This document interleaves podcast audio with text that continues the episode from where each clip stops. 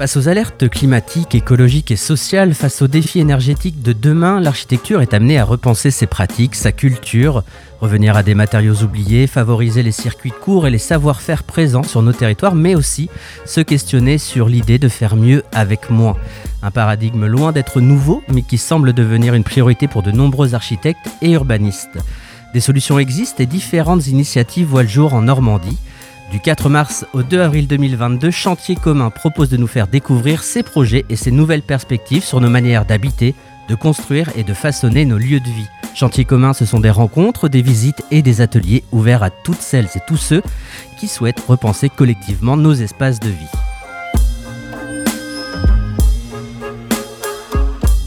Avec nous pour aborder ces sujets, Elizabeth Taudière et Kieran Jessel. Vous êtes respectivement directrice et coordinateur de Territoire Pionnier, Maison de l'Architecture Normandie. Bonjour à tous les deux. Bonjour. Bonjour. Merci d'être avec nous. Alors, Territoire Pionnier est basé à Caen, dans le quartier des 4 ans, et organise ce mois Chantiers Communs, dont nous allons bien sûr parler dans cette émission. Également à nos côtés, Christine Leconte, vous êtes présidente du Conseil National de l'Ordre des Architectes et enseignante à l'École Nationale Supérieure d'Architecture de Versailles. Bonjour. Bonjour. Vous venez de publier avec Sylvain Grisot « Réparons la ville » aux éditions Apogée. Dans ce livre, vous faites des propositions pour lutter contre l'étalement urbain, repenser l'existant pour limiter les destructions, mais aussi développer le bien-vivre en ville. Avec vous, nous parlerons des architectes face à l'urgence climatique qui sera le thème d'une rencontre prévue ce samedi 5 mars au Pavillon. Enfin, dans la seconde partie de cette émission, nous accueillerons Régis Leymarie, délégué adjoint au Conservatoire du Littoral, avec qui nous aborderons les risques liés à la montée des eaux, aux aléas climatiques côtiers et les enjeux de notre région, alors que le GIEC a publié ce lundi 28 février la deuxième partie de son rapport scientifique élaboré par 270 chercheuses et chercheurs de 67 pays. Mais tout d'abord, Elizabeth et Kieran, parlons de Chantiers Communs. Si je dis que l'objectif premier de ces événements, c'est de permettre au public, initié ou non, de s'emparer de ces questions d'aménagement, d'habitat, de mieux comprendre les enjeux de notre territoire normand. Est-ce que je me trompe ? Bah non, c'est tout à fait ça.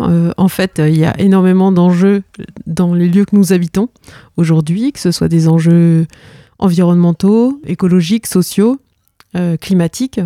Et donc nous qui travaillons sur ces sujets de l'architecture, de l'urbanisme, évidemment l'écologie se joue là où on habite, donc c'est le centre en fait de ces chantiers communs qui invite tout le monde à s'emparer de ces questions, parce que nous sommes tous habitantes et habitants de ces territoires, et l'idée c'est vraiment d'ouvrir un espace d'un mois où on va pouvoir se retrouver, échanger, partager une culture commune petit à petit, autour d'innovations, d'initiatives et d'idées qui viendront nous nourrir et nous aider à nous adapter justement à tous ces enjeux.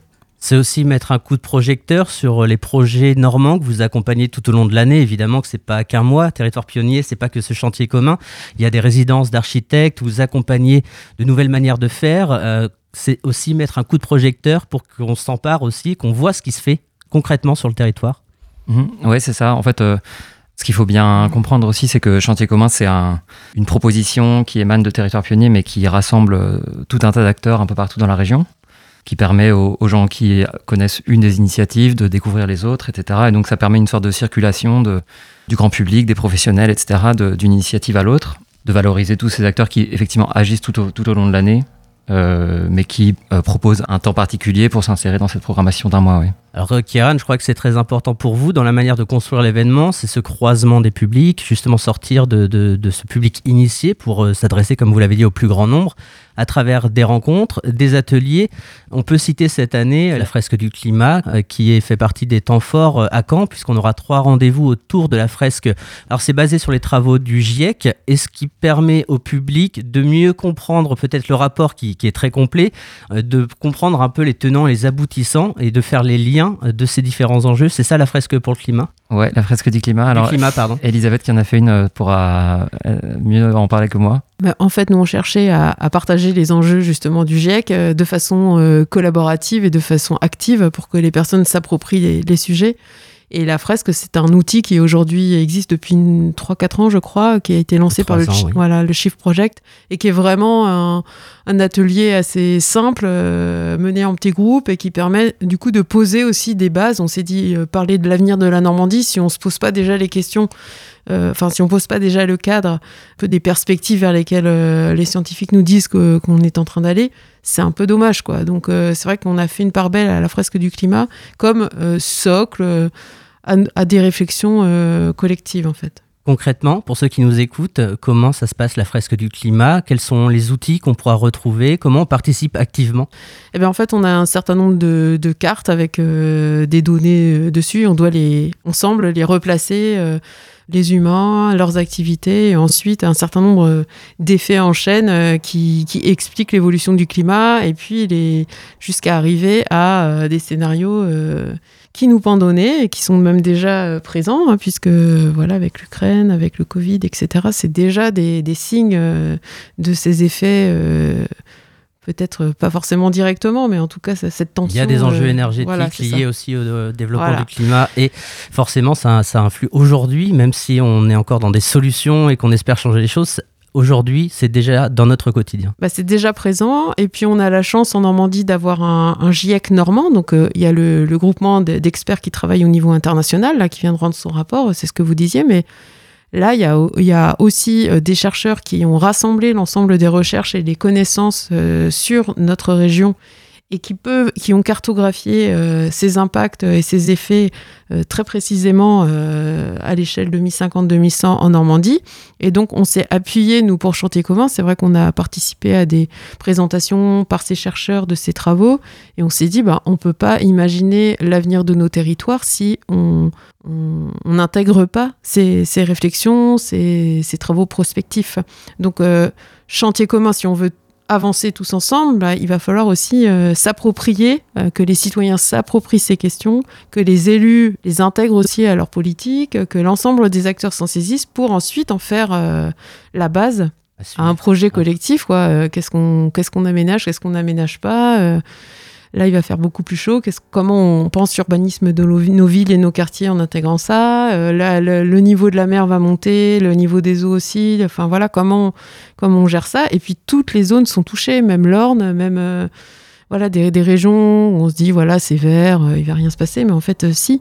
Voilà, donc toutes ces questions, n'attendons pas d'être acculés pour se les poser. Prenons le temps d'en parler. Et autour des scientifiques aussi, parce que les scientifiques, ils ont publié leurs travaux. Oui, c'est à partir de chiffres. Voilà, ils attendent aussi le relais de la société civile, ils attendent le relais des décideurs, ils attendent le relais des citoyens pour pouvoir mettre en place des actions très concrètes. Alors, on reparlera de Chantiers Communs, évidemment, mais Christine, vous êtes avec nous, vous venez de publier le livre « Réparons la ville ». On va s'intéresser autour de la question « Les architectes face à l'urgence climatique ». Et ce mot « urgence », il change un peu la donne. Avant, on parlait d'enjeux, on parlait de transition. Aujourd'hui, on parle d'urgence. Quel est votre avis sur justement cette part qu'ont les architectes aujourd'hui dans la responsabilité énergétique et les problèmes liés quand même à tout ce qui va être lié aux émissions de CO2. On rappelle que d'après une estimation de l'ONU, les émissions du secteur de la construction des bâtiments représentent 38% de l'ensemble des émissions de CO2. Est-ce que pour vous, les architectes, l'architecture va assez vite ? Alors, les architectes et l'architecture ont plein de pionniers qui s'intéressent à ces sujets-là. La question, c'est plutôt le monde de la construction et aussi la vision stratégique qu'on peut avoir de l'aménagement du territoire. Il faut peut-être rappeler un chiffre. En 2100, 74% de la population sera sujet à 24 jours de canicule mortelle par an. Donc, ça veut dire qu'aujourd'hui, l'adaptation de nos habitations au dérèglement climatique est primordial, et c'est une notion d'anticipation qu'il ne faut pas qu'on mette de côté. Donc à partir de là, adapter nos habitats et atténuer notre effet sur le changement climatique, ça devient des priorités, et notamment pour les architectes qui du coup ont une donne supplémentaire par rapport aux aspirations habitantes qu'ils ont habituellement, qui serait d'apporter du calme, confort, proximité avec les commerces, relation avec la nature, et paf, on se confronte aux enjeux climatiques, et en fait aux enjeux des trois crises du siècle qui sont finalement le climat, réchauffement, la biodiversité avec la disparition de la biodiversité, et puis la pénurie des ressources, parce qu'on parle beaucoup du pétrole, du gaz en ce moment et des conflits que ça peut mener après, mais n'oublions pas le sable, n'oublions pas l'eau, qui sont des matières premières dans la construction extrêmement importantes et qui aujourd'hui nous conduisent sur une pente accélératrice d'une dépendance aussi, jusqu'à penser qu'on n'aurait plus de plage en 2100. Donc globalement, c'est pas les architectes qui sont responsables, il y a des solutions, mais pour qu'elles fonctionnent, il faut passer des pratiques pionnières qu'on a à des pratiques ordinaires. Alors il y a un autre chiffre que j'avais sélectionné, 66% des déchets en France proviennent du bâtiment. Ça montre aussi l'importance de la déconstruction et que derrière il y a un travail aussi de réemploi des matériaux et de faciliter aussi la récupération et penser la ville de demain avec ce qui est existant. C'est ce que vous prenez un peu dans votre livre.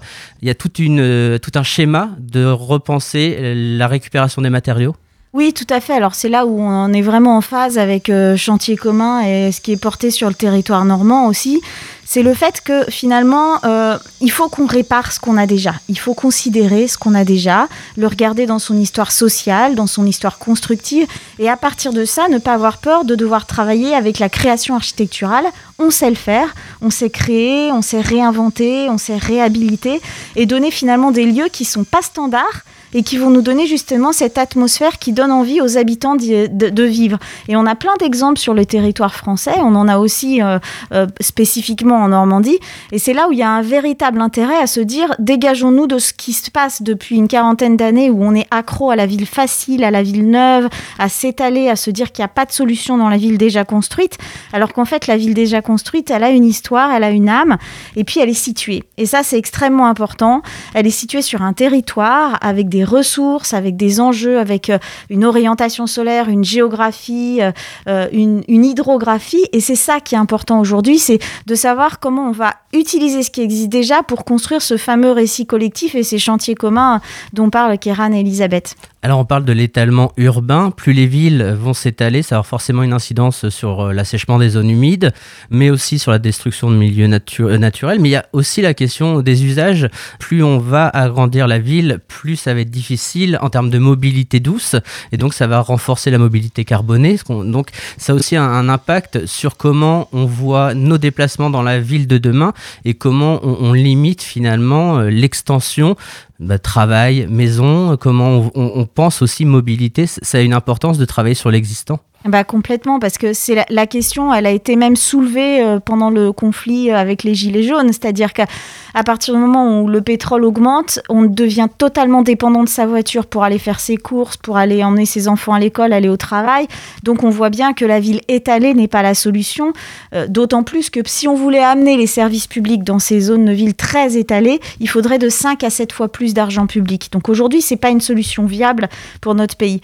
Donc la question, c'est comment on passe d'un urbanisme extrêmement individualisé où chacun finalement a tout, sa voiture, son jardin, son nana, etc. Mais finalement on n'a rien, à une requalification de ce qu'on appelle le partage. Et la ville, finalement, c'est ça, c'est le partage. C'est ce qui est vraiment prôné dans ce mois autour de Chantiers Communs. C'est qu'est-ce qu'on peut partager, qu'est-ce qui fait commun entre nous et qu'est-ce que finalement, qui nous permet de reconstruire un peu, de prendre le pari que la ville, c'est pas simplement plusieurs personnes côte à côte, mais c'est des personnes ensemble.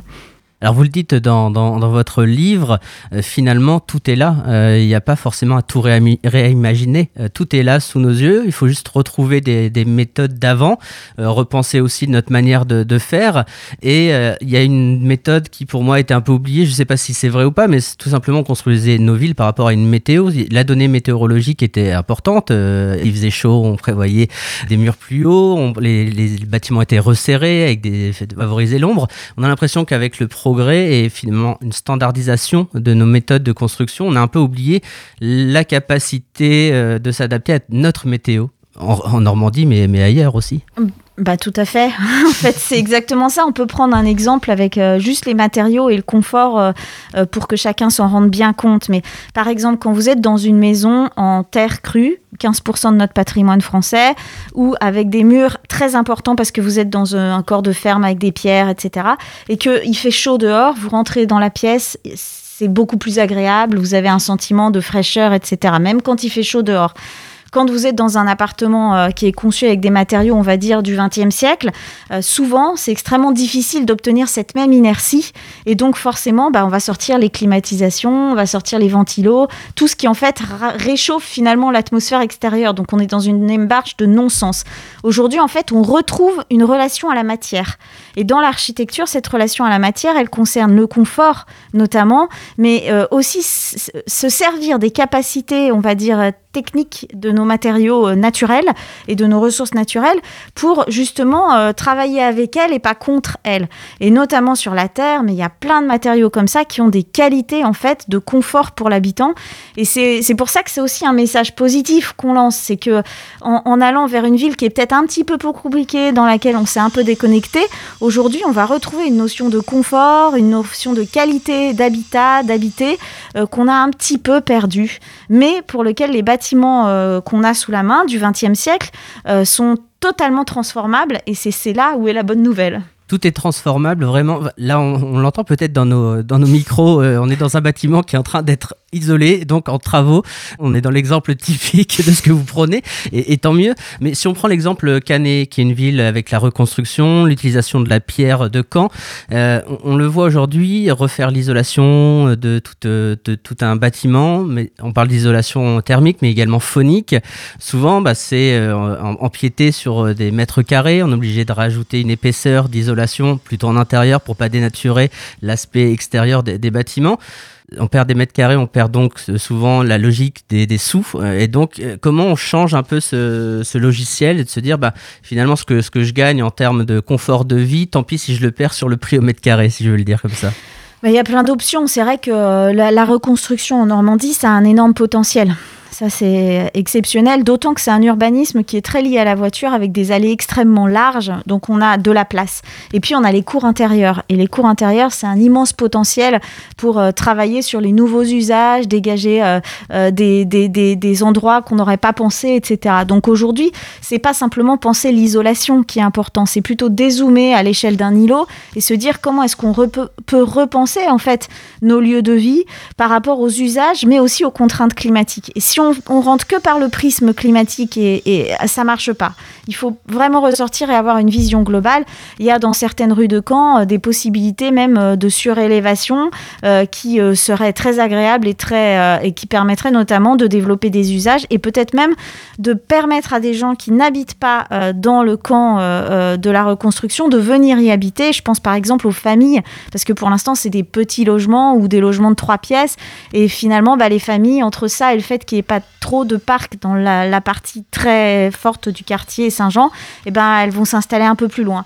Et donc là, c'est aussi travailler sur cette mixité. Donc l'architecture, c'est forcément un zoom, dézoom entre la petite échelle et la grande échelle. Et c'est ça qui est formidable dans ce métier, c'est qu'on ne voit pas tout de suite la solution, mais on voit tout de suite le problème. Et après, on peut construire la solution ensemble.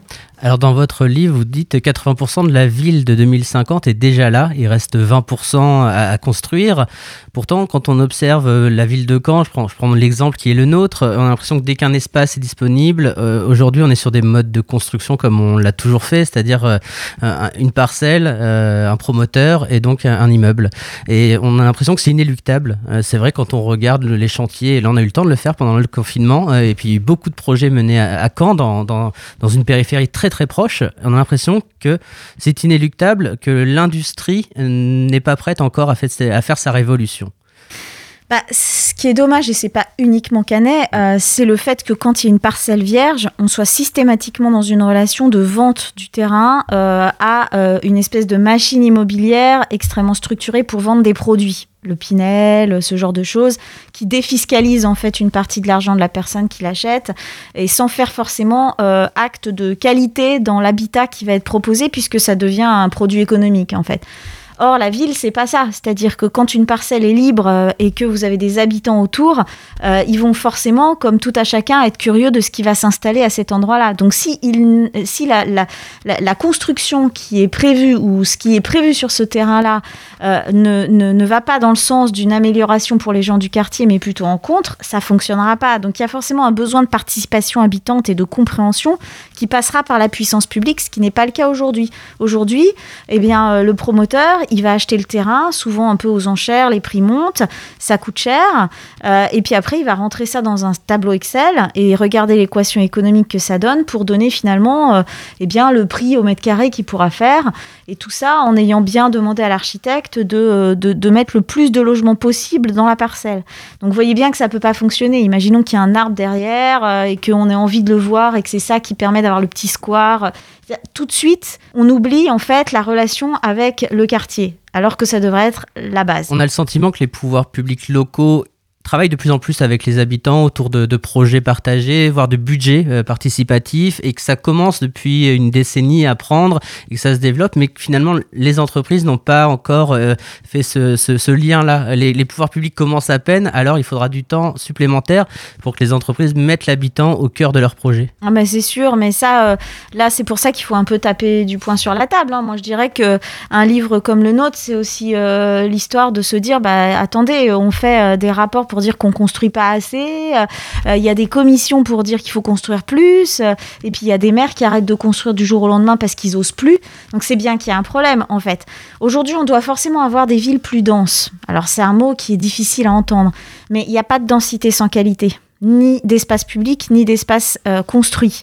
Et c'est là où on a en fait eu des erreurs depuis 20, 30 ans, 40 ans, où finalement on a laissé s'enfuir en fait la qualité au profit du profit. Et donc là, il y a un vrai sujet aujourd'hui, c'est comment on ramène en fait la question de la qualité de l'habité, et je parle pas du logement, mais bien de l'habité dans sa grande dimension, au cœur des décisions qui touchent directement le sol et nos territoires.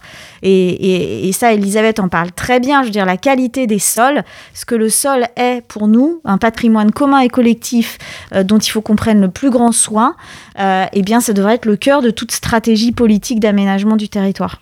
On parlait du bien vivre en ville, c'est aussi sortir du clivage ville-campagne. Vous voulez aussi remettre la campagne en ville et finalement on peut retrouver une qualité de vie dans nos villes en y apportant encore du vert, en apportant des méthodes qu'on a un peu délaissées pour d'autres territoires. Remettre la campagne en ville, c'est un enjeu, Elisabeth ?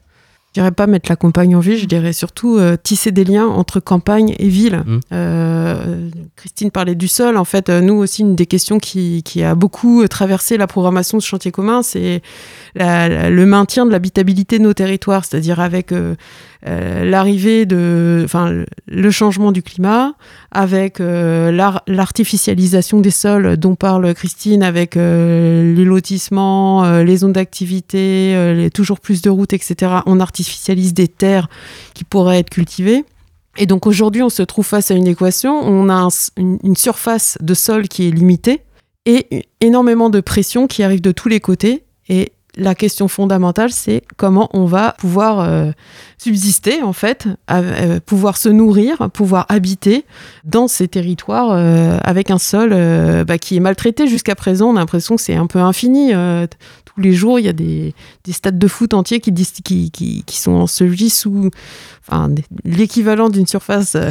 Je ne sais même pas combien il y en a. Peut-être, Christine, c'est un département tous les 7 ans. Voilà. J'avais lu 3 terrains de foot par heure en France. Voilà. Donc ça donne un peu le vertige. Et en fait, si on se rend compte aussi que les terres vont souffrir avec la sécheresse, avec ou trop d'eau ou pas assez d'eau. Et donc, il va falloir aussi prendre la mesure de ce qu'on est en train de faire, en fait. Est-ce qu'on continue ? Est-ce qu'on s'arrête ? Justement, moi, je me disais que le confinement, peut-être, ça aurait été le moment où on s'arrête et on regarde le sol à disposition. Et après, en réfléchissant à l'aménagement de notre territoire, on fait des choix, en fait, collectifs sur des priorités, sur des surfaces à préserver pour pouvoir se nourrir. D'autres, vraiment, on essaye de densifier pour pouvoir habiter sans aller regrignoter sur ces terres.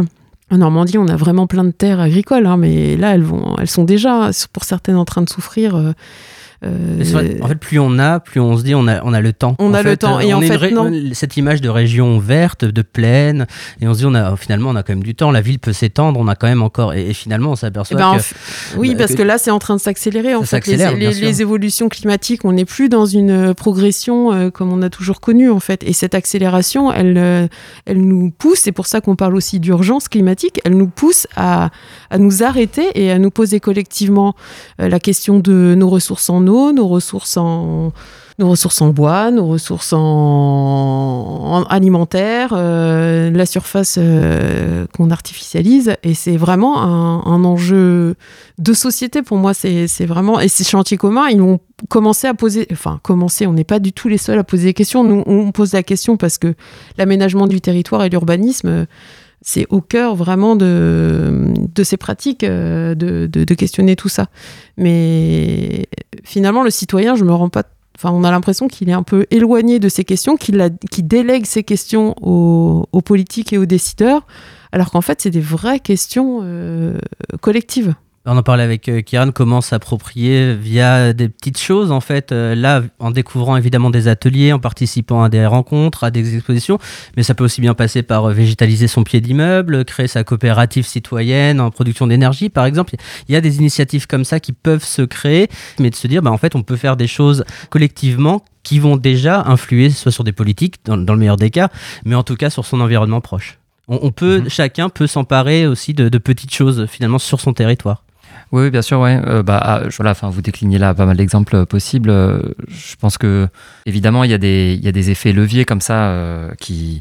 Et ça passe par ça, forcément le changement à l'échelle globale, il va passer par ça aussi, quoi. Donc c'est pas uniquement avec l'initiative citoyenne qu'on va changer le monde, et ça il faut en être conscient. Mais nous, ce qu'on cherche à faire avec Chantiers Communs, c'est avoir un temps pour en discuter et cheminer chacun à l'échelle individuelle. Et montrer des exemples. Souvent, on a besoin d'exemples. Enfin, dans n'importe quel domaine de nos vies, on a souvent besoin d'exemples pour comprendre que c'est possible, qu'on peut faire les choses différemment. Et donc, le but de Chantiers Communs, c'est de montrer ces exemples et que, c'est des initiatives parfois encore trop minoritaires, mais ces exemples existent. Oui, bien sûr. Oui. Et ils existent près de chez nous. Juste, je complète, il y a par exemple on fait 3 visites d'habitat participatif, donc qui sont portées par des acteurs différents. Des fois, c'est des collectifs d'habitants, des fois, c'est des bailleurs sociaux, en lien avec des architectes, dans des démarches plus ou moins participatives. En fait, ces 3 exemples, ils ouvrent en fait un panel énorme de possibles et ils montrent que suivant les personnes mobilisées, c'est vraiment des aventures humaines à chaque fois, mais qui aboutissent à des bâtiments, à des réalisations qui sont ultra inspirantes, qui vont faire écho chez les uns et chez les autres, parce que là, on va se sentir plus en adéquation avec la démarche de l'un ou de l'autre, et en fait, ça ouvre des possibles. Et nous, c'est surtout ça qui nous intéresse, c'est montrer que s'adapter, c'est une des capacités vraiment centrales de l'humanité, de l'homme et des femmes. Et donc, vraiment, en se nourrissant de ces exemples, on peut trouver des solutions. Et puis on vit ensemble, enfin, c'est cette vie aussi partagée. Enfin, la ville sans la vie, c'est... Enfin, c'est surtout ça aussi qui est central, c'est préserver la vie, préserver tout ce qui nous relie. Et voilà. Et aujourd'hui, c'est aussi ça le chantier commun. Vouloir être en ville, c'est aussi ne pas être isolé. Donc, c'est un moment, aller dans cette démarche de faire ensemble, c'est aussi important. Alors, Christine, j'ai une question un peu provocatrice, mais est-ce qu'on peut voir l'architecture sans béton ? On parlait tout à l'heure de chanvre, de paille, de techniques qui existent déjà, mais est-ce que concrètement, on peut faire sans béton ? Ou est-ce qu'on peut espérer faire avec moins de béton ? En fait, la question, elle est provocatrice, parce que la question, c'est pas d'arrêter le béton, c'est que le béton, on en a déjà plein les bâtiments qui existent. Et si on veut continuer à pouvoir l'utiliser, il faut qu'on utilise toutes les sortes d'autres de matériaux qu'on a à disposition. C'est surtout ça. Parce qu'effectivement, le béton, ça a énormément de qualité. En tant qu'architecte, moi, j'aime beaucoup ce matériau. Et il nous offre énormément de propositions. Mais aujourd'hui, pour faire des fondations, vous avez besoin de béton. Pour construire des châteaux d'eau, vous avez besoin de béton. Pour faire des ponts, vous avez besoin de béton. Donc, en fait, on a besoin de ce matériau pour un certain nombre de choses. Et donc, il faut, pour les autres choses, ouvrir la palette des matériaux qui existent. Et là, on peut faire énormément de constructions avec une qualité immense. Donc oui, on construira encore en béton, mais on va surtout réhabiliter le béton. Réserver pour les endroits où il est nécessaire. Et puis voilà, je pense le réserver ou partager, avoir ce mix de matériaux qui est nécessaire. Elisabeth ? Oui, on a la chance en Normandie, et là on en a fait un peu le cœur de notre week-end inaugural. On a la chance en Normandie d'avoir Anatomie d'architecture, une coopérative de jeunes architectes qui ont expérimenté dans le nord de l'Orne une rénovation 100% locale. Et donc eux, ils se sont donnés comme contrainte d'aller chercher des matériaux locaux, des savoir-faire locaux, dans un périmètre de 50 km autour de Sap-en-Auge, un tout petit village. C'est en fait une construction manifeste qui pousse du coup à reconsidérer toutes les ressources qu'on a nous en Normandie, c'est-à-dire le chanvre, le bois, les savoir-faire autour de la brique, en terre cuite, la bauge, voilà, la terre crue. Et donc ils ont, dans ce tout petit bâtiment qu'on va faire visiter, ils ont concentré en fait vraiment tout ce qu'on aimerait faire partout, mais là, ils ont essayé de faire un espèce de bâtiment un peu école ou manifeste, moi je dis ça comme ça. Et donc en plus, ils sont dans une pratique qui vise à mettre l'humain au centre du chantier. Vraiment replacer l'homme vraiment comme vecteur de ses savoir-faire et de ses tours de main. Et il vise aussi à s'appuyer sur ce chantier pour en faire un support de médiation, pour vraiment montrer de la graine de chanvre jusqu'au détail technique du bâtiment, comment, avec des moyens mécaniques, avec des circuits courts, on arrive à faire de l'architecture. Et là, ce qui est intéressant, c'est qu'on imagine bien maintenant, on se projette bien avec notre alimentation en circuit court, mais on a beaucoup de mal à se projeter dans notre habitat en circuit court. Et là, c'est vraiment une sorte de pionnier, mais avec l'idée vraiment de faire école. Après, est-ce que les capacités de production peuvent suivre aussi une démocratisation de ces matériaux? Est-ce qu'on est en capacité de suffisamment produire pour répondre, on parlait du béton, aux fortes demandes en termes de matériaux? Là, c'est l'évolution de la filière en fait qui est déjà entamée. Enfin, là, il y a la filière paille qui est en train de se développer, c'est-à-dire la ressource, elle est là. Mais après, il faut développer l'artisanat, former les architectes à ce type de construction, avoir tout ce qui gravite autour de la chaîne de construction du bâtiment qui s'organise en fait. Et puis jusqu'à la culture aussi des habitants, parce que acheter une maison, prendre un crédit pour 25 ans en se disant ma maison est en paille, c'est vrai qu'on se fait le petit film des trois petits cochons là et on se dit ah ben non, alors qu'en fait ces bâtiments redonner confiance au savoir-faire qu'on avait un peu oublié. Exactement. Et après c'est pas forcément le même entretien, c'est aussi se réapproprier peut-être des gestes aussi qui étaient là de façon ancestrales ou même qui sont développées par des innovations aussi qui s'appuient sur ces nouvelles matières.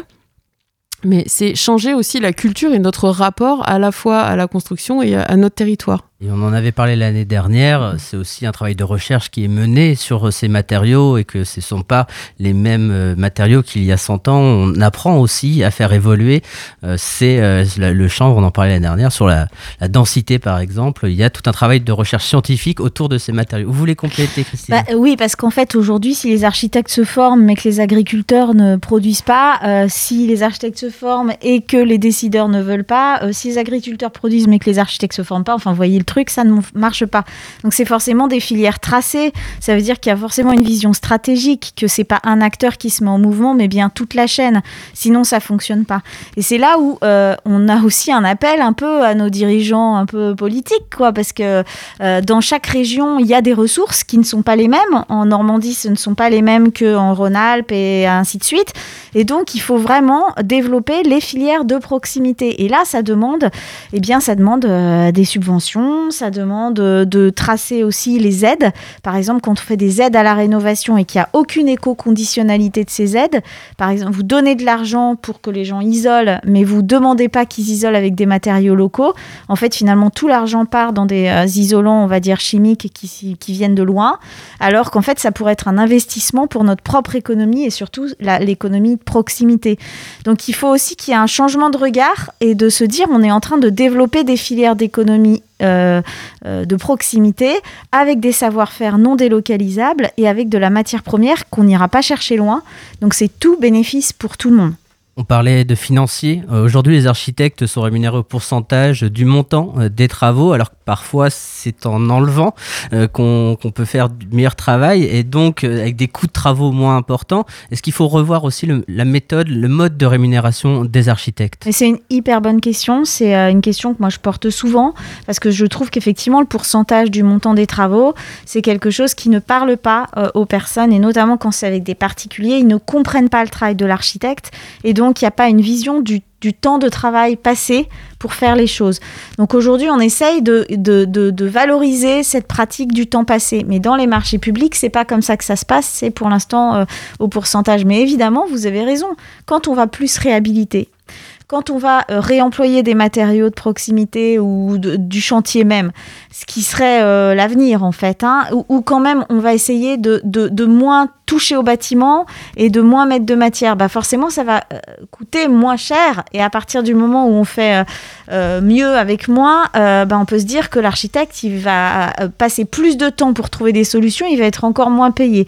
Donc là il y a un réel problème de plus de matière grise pour moins de matière première, et ça veut dire revaloriser l'ingénierie, ce qui est pas plus mal, parce que de toute façon tout ça revalorise les savoir-faire aussi, et ça redonne une forme de considération à une filière qui avait beaucoup perdu en confiance de savoir-faire, et ça c'est inestimable. J'avais envie de terminer sur une bonne note quand même. Les architectes français mettent désormais le dérèglement climatique en tête de leurs préoccupations. Selon la dernière étude Archigraphie, publiée par l'Ordre des architectes, l'évolution est notable. Le défi climatique est aujourd'hui cité par 78% d'entre eux, contre 50% des répondants en 2018. Donc déjà l'évolution en 4 ans est significative. Donc on espère que ça va continuer dans ce sens. Dans quelques instants, nous allons accueillir Régis Leymarie pour parler du rôle des littoraux et des enjeux sur nos côtes normandes. Merci beaucoup Christine Leconte d'avoir été avec nous. Merci Elizabeth Taudière et Kieran Jessel de Territoire Pionnier d'avoir été avec nous dans cette émission. Merci à vous. Merci. Je vous propose maintenant de faire une petite pause dans cette émission. On va écouter le titre Life in the City du groupe The Lumineers.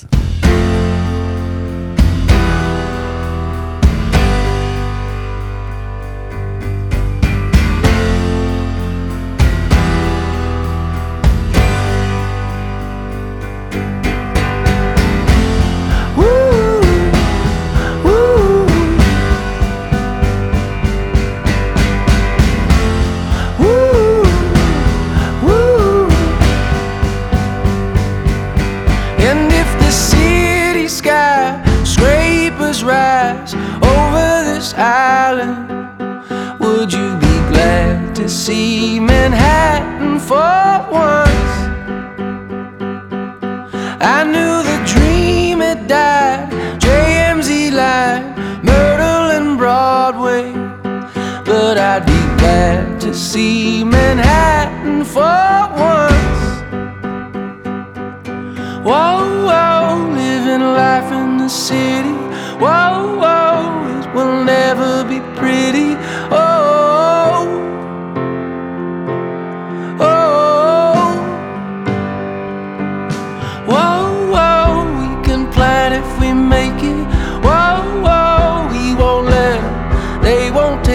From me, no, oh, oh, oh. Woo, woo.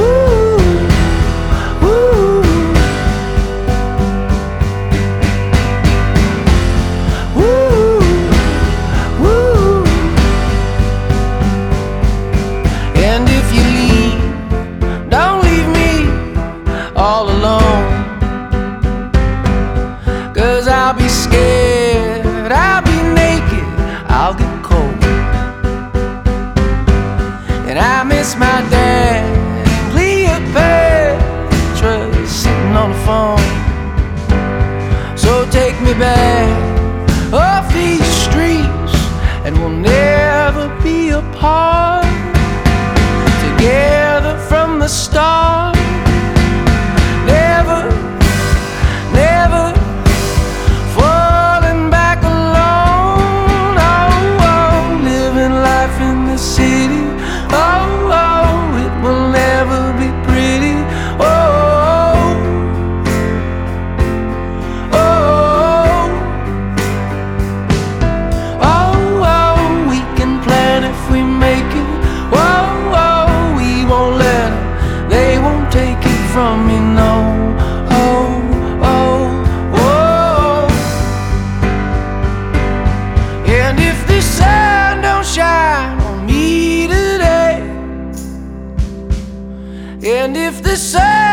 Flood and bridges break. Will you just lay down and dig your grave? Or will you rail against your dying day?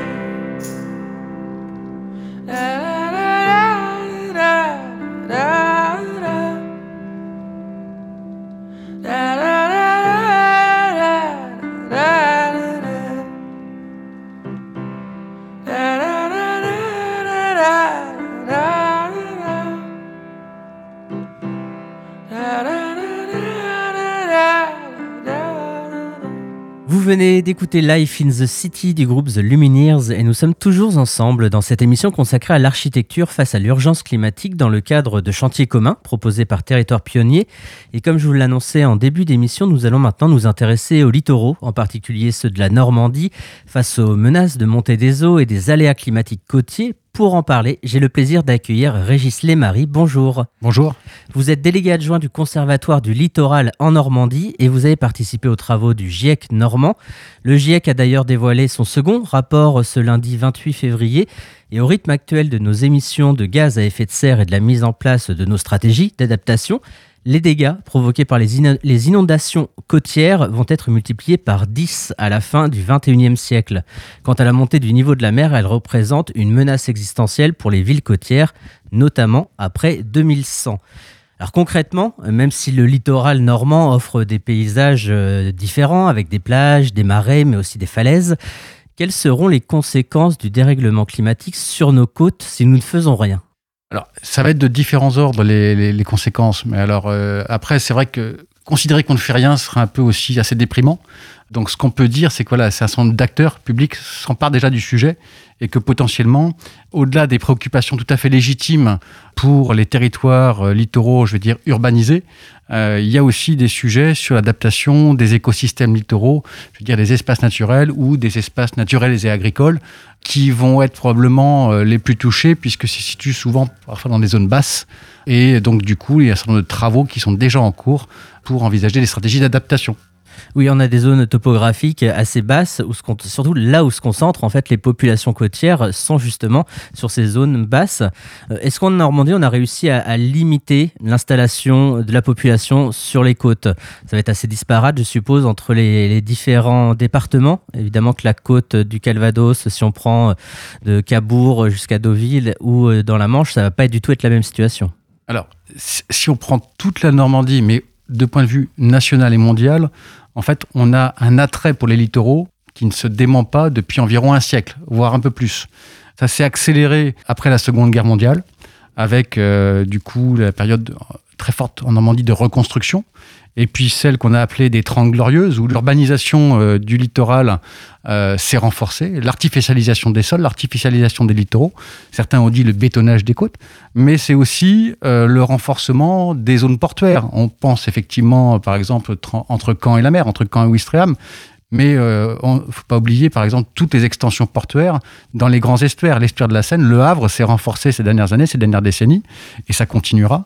Donc, on a un paradoxe, c'est que voilà, ces ports, ces littoraux, qu'ils soient balnéaires ou portuaires, sont très attractifs.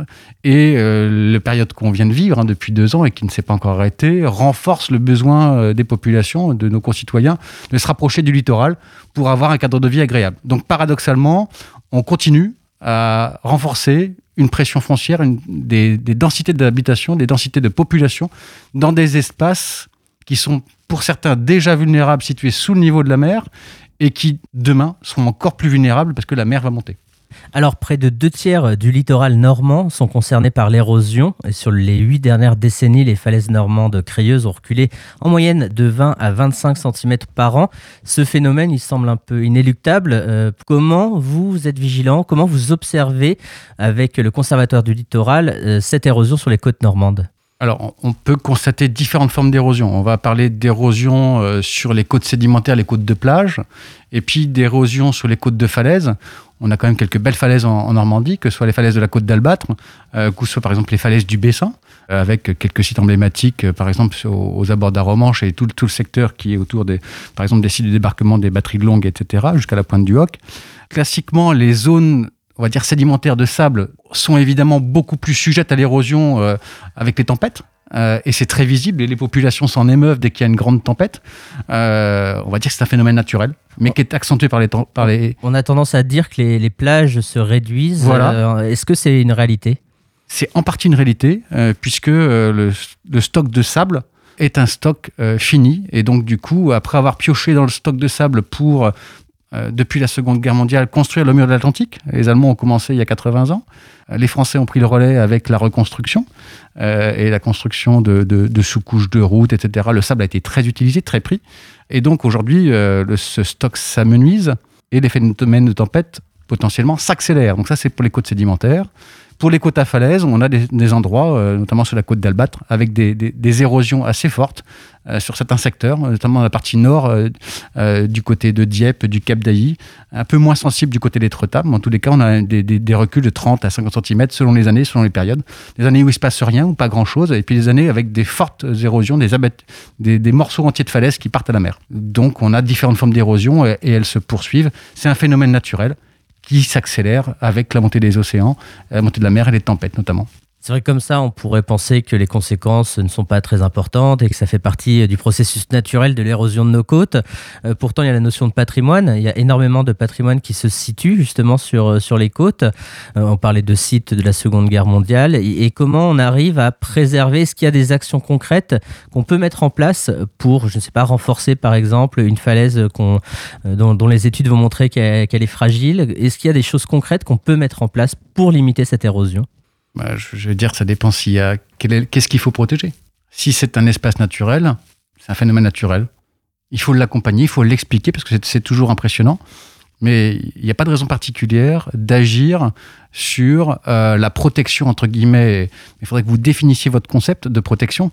Est-ce que c'est une protection en béton? Est-ce que c'est une protection? Qu'est-ce que vous mettez dans la définition? D'un point de vue technologique, est-ce qu'aujourd'hui, alors même si là, par exemple, le GIEC est plus sur l'adaptabilité et dans un second temps, enfin un troisième temps, on aura des solutions qui seront portées, mais essayez de voir aussi quelles solutions peut-être techniques. Est-ce qu'on a développé aussi des moyens techniques pour justement limiter cette érosion, pour limiter la diminution des plages? Est-ce qu'il y a des choses concrètes en fait aujourd'hui qui sont mises en place sur nos côtes?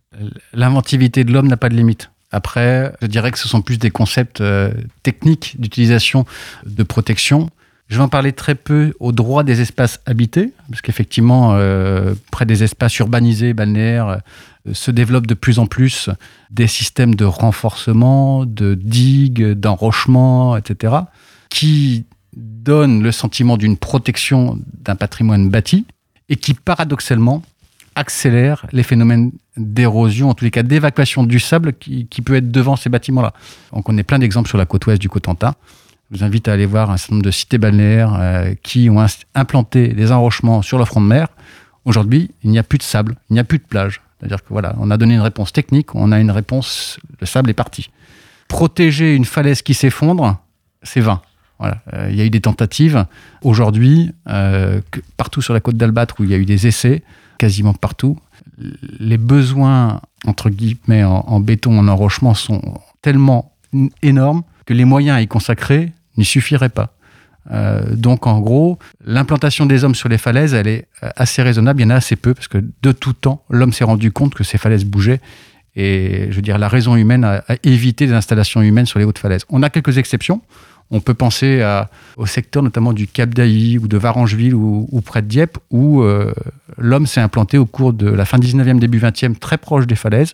Il y a des effondrements de falaises qui font que, de toute façon, la technique n'y peut rien, sauf à des coûts financiers colossaux, hors de propos. Par rapport à vous, votre rôle au sein du Conservatoire du Littoral, peut-être expliquer quelle est la mission d'un Conservatoire du Littoral. Il est là à la fois pour observer, pour regarder comment se comportent les élus, comment se comportent les aménagements du territoire.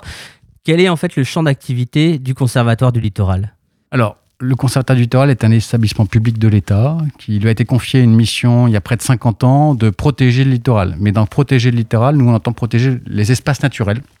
C'est-à-dire que l'État a constaté dans les années 70 que l'urbanisation, l'artificialisation, la privatisation du littoral étaient telles qu'à l'échéance du XXe siècle, 30-40 ans plus tard, la dynamique d'artificialisation faisait que beaucoup d'espaces ne seraient plus accessibles pour le plus grand nombre des Français, de nos concitoyens. Donc l'État a créé le Conservatoire du Littoral, donc il y a près de 50 ans, avec un objectif d'acquérir, de protéger ces espaces littoraux, toute forme de littoraux, hein, essentiellement des espaces naturels. Là, on a l'image des grandes dunes du Cotentin, et c'est le cas de vastes zones humides, comme par exemple dans la baie d'Évey ou ailleurs, tous les marais, tout ce qu'on va appeler les marais, ce que nos concitoyens connaissent bien, mais également des espaces assez emblématiques du littoral de Normandie, comme par exemple les falaises à Étretat, ou par exemple à La Hague, des espaces comme la pointe de Jobourg, etc., sont des espaces que le Conservatoire protège. Et cette ce système de protection, il se fait en accord avec les collectivités, avec chacune des communes où nous sommes présents aujourd'hui. Il y a eu un accord dans le passé où même chaque semaine, chaque mois, on sollicite des collectivités pour être présents à leur côté pour protéger ces littoraux. Et par exemple, l'une des premières actions du Conservatoire du Littoral qui a été effectuée dans les années 70, par exemple dans le Calvados, ça a constitué à protéger les espaces du débarquement, les espaces de la Seconde Guerre mondiale. Notamment, on pense à la Pointe du Hoc, aux plages Omaha Beach, etc. Le patrimoine dont je parlais, patrimoine historique dont je parlais, qu'il fallait protéger. Alors voilà, ce patrimoine historique fait partie aussi d'une action du Conservatoire du Littoral. Ça a été même, dans les premières années, un objectif très fort. Voilà, la préservation des paysages les plus emblématiques du littoral français. Donc, je vous ai cité Étretat, je vous ai cité des espaces comme ceux du débarquement. L'île de Tatiou est propriété du Conservatoire du Littoral, gérée par le Conseil départemental de la Manche. On reviendra sur l'articulation avec les collectivités. Les Français aussi connaissent très bien, par exemple, l'action du Conservatoire qui a pu être faite à la Pointe du Raz. En Bretagne, je ne vais pas tous les citer, mais il y a des espaces les plus remarquables du point de vue des paysages, du point de vue de la biodiversité. Aujourd'hui, le Conservatoire du Littoral est présent. Et en quasiment 50 ans d'action, il y a plus de 200 000 hectares qui sont aujourd'hui en pleine propriété du Conservatoire du Littoral, puisque du coup, la protection que nous faisons avec les territoires se fait par le biais de l'intervention foncière, par le biais de l'acquisition foncière. On achète ces terrains, on fait les travaux pour que le public puisse accéder. On fait aussi des travaux pour que de certains espaces, le public ne puisse pas accéder, puisque ce sont des espaces qui sont soit sensibles du point de vue de la biodiversité, soit des espaces où on va laisser tranquille, je dirais entre guillemets, la nature. Et puis, d'autres travaux qui peuvent être faits, qui vont parler au plus grand nombre. On participe à cette découverte du public via le Sentier du Littoral. Voilà, donc c'est-à-dire que ce sont des espaces qui sont protégés et qui sont accessibles. Et il y a un travail aussi, je termine sur un point important, qui s'effectue avec essentiellement les conseils départementaux, au titre, je ne vais pas être trop technique, mais quand même, des espaces naturels sensibles. Et donc le binôme Conservatoire du Littoral et puis les gestionnaires de terrain, avec les gardes du littoral, qui représentent sur site cette présence, constitue l'élément de protection le plus fort aujourd'hui qu'on ait pu mettre en place. Pour revenir au sujet du début de l'émission, qui est l'aménagement du territoire, l'urbanisme et l'architecture, est-ce que vous avez un pouvoir de blocage de projets auprès d'élus? Si un maire souhaite laisser un espace à un promoteur, est-ce que vous pouvez être en capacité de bloquer un projet qui ne serait pas dans une optique de préservation du littoral? Ce que vous appelez le blocage d'un projet, je veux dire, c'est du ressort de l'État. C'est-à-dire que ce n'est pas du ressort du Conservatoire du Littoral. C'est à l'État, au préfet de région, au service de l'État, des DTM, DREAL, de vérifier la compatibilité des projets. Le Conservatoire du Littoral, lui, il est là pour protéger des espaces naturels. Et si un projet devait voir le jour sur un espace du Conservatoire du Littoral, la question ne se pose même pas. Voilà, c'est impossible. Voilà, c'est-à-dire que c'est incompatible. Donc, ce n'est pas un sujet pour nous. Voilà, donc, on ne va pas sur ce terrain-là. Si jamais quelque chose devait être urbanisé, ce sont dans des espaces déjà urbanisés ou dans des espaces qui ne seraient pas protégés au titre de la loi littorale, parce que du coup, il y a articulation entre le Conservatoire du Littoral qui se focalise sur des espaces naturels et puis le volet réglementaire de la protection du littoral, qui est la loi littorale, dont le contrôle est assuré par les services de l'État. Vous parliez tout à l'heure de l'attrait, toujours eu la population pour les littoraux. L'attractivité de la région, et on l'a vu en cette période de Covid, semble se renforcer avec certainement un développement de la population qui est désireuse de retrouver une forme de nature. Et donc, les littoraux sont évidemment concernés. Comment on peut intelligemment permettre à la population de s'installer tout en préservant ce littoral ? Je crois que c'est le débat du siècle. Je crois que vous avez tout résumé. En fait, on est dans le paradoxe le plus total. Aujourd'hui, la plupart des gens, et peut-être que cette émission va y pourvoir, ont une volonté de nature ou un cadre de vie agréable et vont chercher à s'implanter parfois dans des espaces qu'on peut qualifier à risque. La difficulté va être de ne pas accentuer la vulnérabilité de nos concitoyens en allant s'implanter dans des espaces dont on sait dès à présent, les cartes existent déjà partout, que ces territoires vont être soit inondés, soit submergés dans les prochaines décennies. Et les prochaines décennies, c'est pas loin. On sait qu'un bien privé ou un bien public, il est là pour quelques décennies et parfois même pour plus longtemps. Donc je pense que l'un des moyens, en tous les cas, c'est une prise de conscience collective sur ne pas aller s'implanter dans ces espaces vulnérables, inondables ou submersibles à l'échéance de la fin du siècle. On parlait de biodiversité, d'écosystèmes menacés en Normandie. J'ai vu que l'acidification, par exemple, des eaux côtières du Calvados est déjà manifeste. Quelles conséquences cette acidification a sur la biodiversité, sur ces écosystèmes ? Elle a des conséquences de manière indirecte sur les activités humaines, comme par exemple toute l'ostréiculture, toute l'activité qui consiste à l'élevage des huîtres, puisque les huîtres sont composées, leur coque, de calcaire, et donc les organismes qui vont devoir faire face ont potentiellement des défenses qui vont être moindres dans les prochaines décennies. Donc on a des filières économiques qui vont être dépendantes des modifications et donc potentiellement de l'acidification des océans. On a aussi par exemple l'arrivée de nouvelles espèces de poissons, si on parle des littoraux. La dorade, qui était assez peu présente par exemple il y a quelques dizaines d'années, moins que ça, sur la Manche, est désormais présente. Ça paraît très bête, mais avec ses petites dents, par exemple, elle peut aller sur toutes les installations conchylicoles, mytilicoles, les moules, et elle va se nourrir directement sur ces secteurs-là. Et donc, du coup, les prélèvements, on a des espèces qui profitent des modifications des masses d'eau. Même si c'est parfois pas visible l'été, on a un réchauffement de la Manche, et donc on a des espèces de poissons qui migrent vers le nord, et d'autres espèces de poissons qui arrivent de l'Atlantique dans la Manche. On rappelle que la Normandie est la première région française pour la pêche de coquillages et la production d'huîtres, et la deuxième pour la pêche maritime. Donc évidemment, on parle d'écosystèmes de biodiversité, mais ça a un impact aussi économique à l'avenir. Alors on voulait également parler de sujets peut-être plus concrets. On parlait de technique tout à l'heure. Je voulais voir avec vous quels moyens existent aujourd'hui pour se prémunir de la montée des eaux qui semble malgré tout assez inéluctable. On va essayer de la réduire, mais pour l'instant, on ne prend pas le chemin nécessaire à limiter cette montée des eaux. Comment aujourd'hui on anticipe la montée des eaux ? Quels moyens techniques Vous parlez tout à l'heure de digues, mais on s'aperçoit que souvent, ce n'est pas forcément les meilleures armes pour la montée des eaux. On part de murs incurvés sur les côtes, pareil, qui permettraient de limiter les inondations, de brise-lames submergées au large, mais qui ont des coûts assez faramineux. Comment, aujourd'hui, on anticipe cette montée des eaux ? Ce que vous évoquez concerne les littoraux artificiels, les littoraux balnéaires, les littoraux portuaires ou autres. Et ce sont du ressort strictement de ces aménageurs-là. Mais qui ont des impacts et des conséquences de toute façon de part et d'autre des secteurs aménagés. Et puis quand bien même on met un rempart devant, sachez que l'eau passe par en dessous ou par dessus. Donc d'une manière ou d'une autre, et là je vais citer Stéphane Costa, à un moment donné, il faudra partir. Donc l'adaptation, ce genre d'équipement que vous évoquez pour les espaces artificiels et les espaces littoraux artificiels, ils vont peut-être se mettre en place. Et la question va être qui va les payer aussi, parce qu'on connaît l'appétence à juste titre de nos concitoyens pour l'acceptation de l'impôt. Qui va payer pour ces digues et ces équipements ? Le temps de trouver, je dirais, un plan B pour se relocaliser en rétro-littoral. À moins de considérer qu'il va falloir faire des digues de 10 mètres de haut, mais l'eau viendra quand même, il faudra faire des pompes aussi. Ce n'est pas le sujet. Enfin, c'est un sujet, mais c'est pas celui du Conservatoire du Littoral.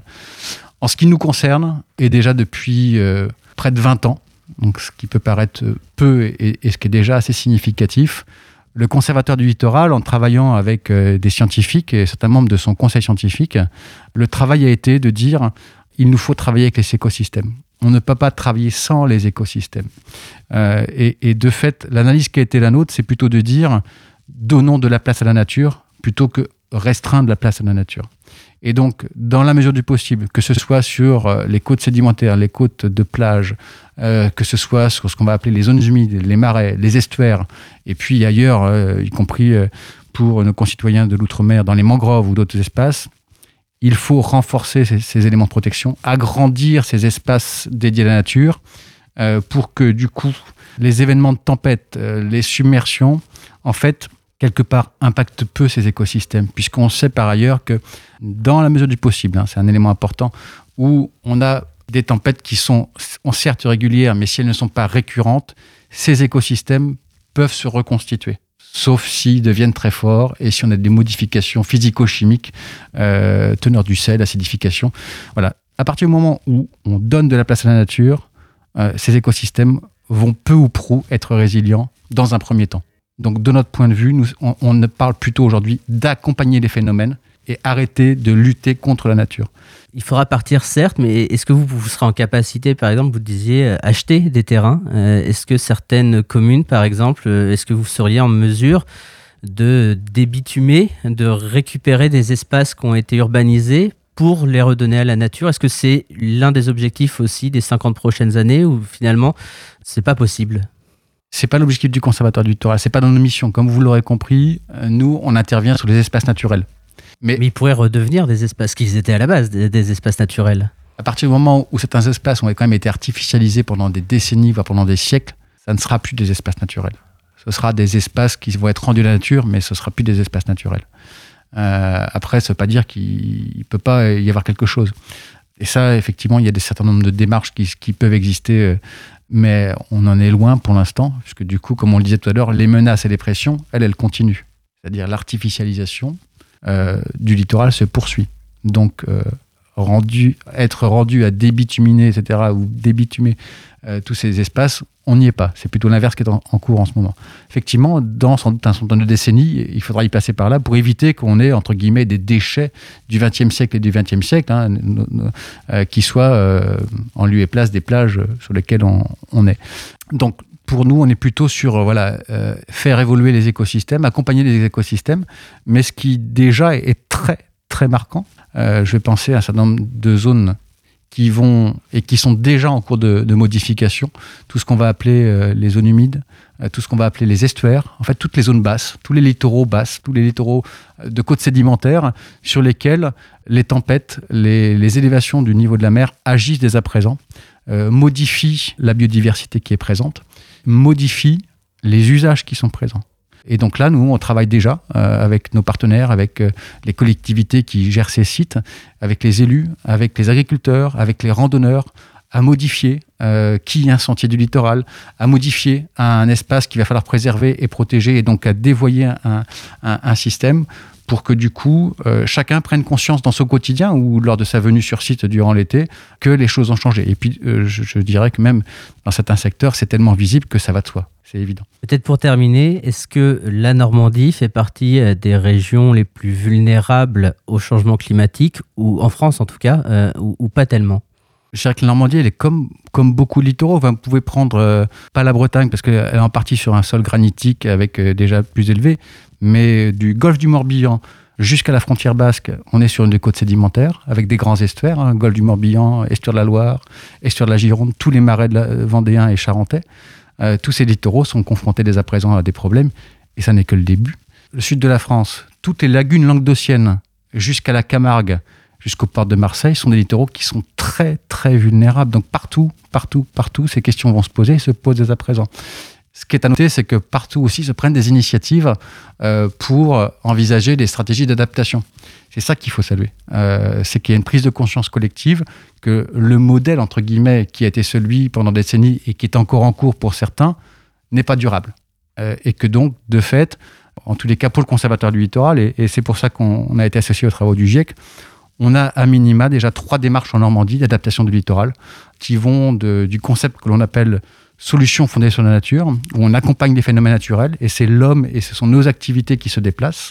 Dans tout le Nord-Cotentin, pour faire très court, pour vos auditeurs, entre en gros Cherbourg et Barfleur, sur un littoral de près de 20 km, on fait un travail aussi avec la Chambre d'agriculture pour évaluer la vulnérabilité des activités agricoles dans ces zones basses, dans ces marais.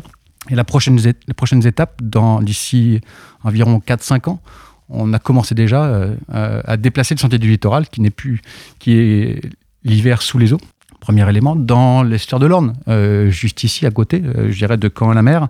On travaille avec les 2 intercommunalités, donc Caen-la-Mer et puis Normandie-Cabourg-Pays-d'Auge, à des schémas d'adaptation qui vont se mettre en place entre 5 et 10 ans.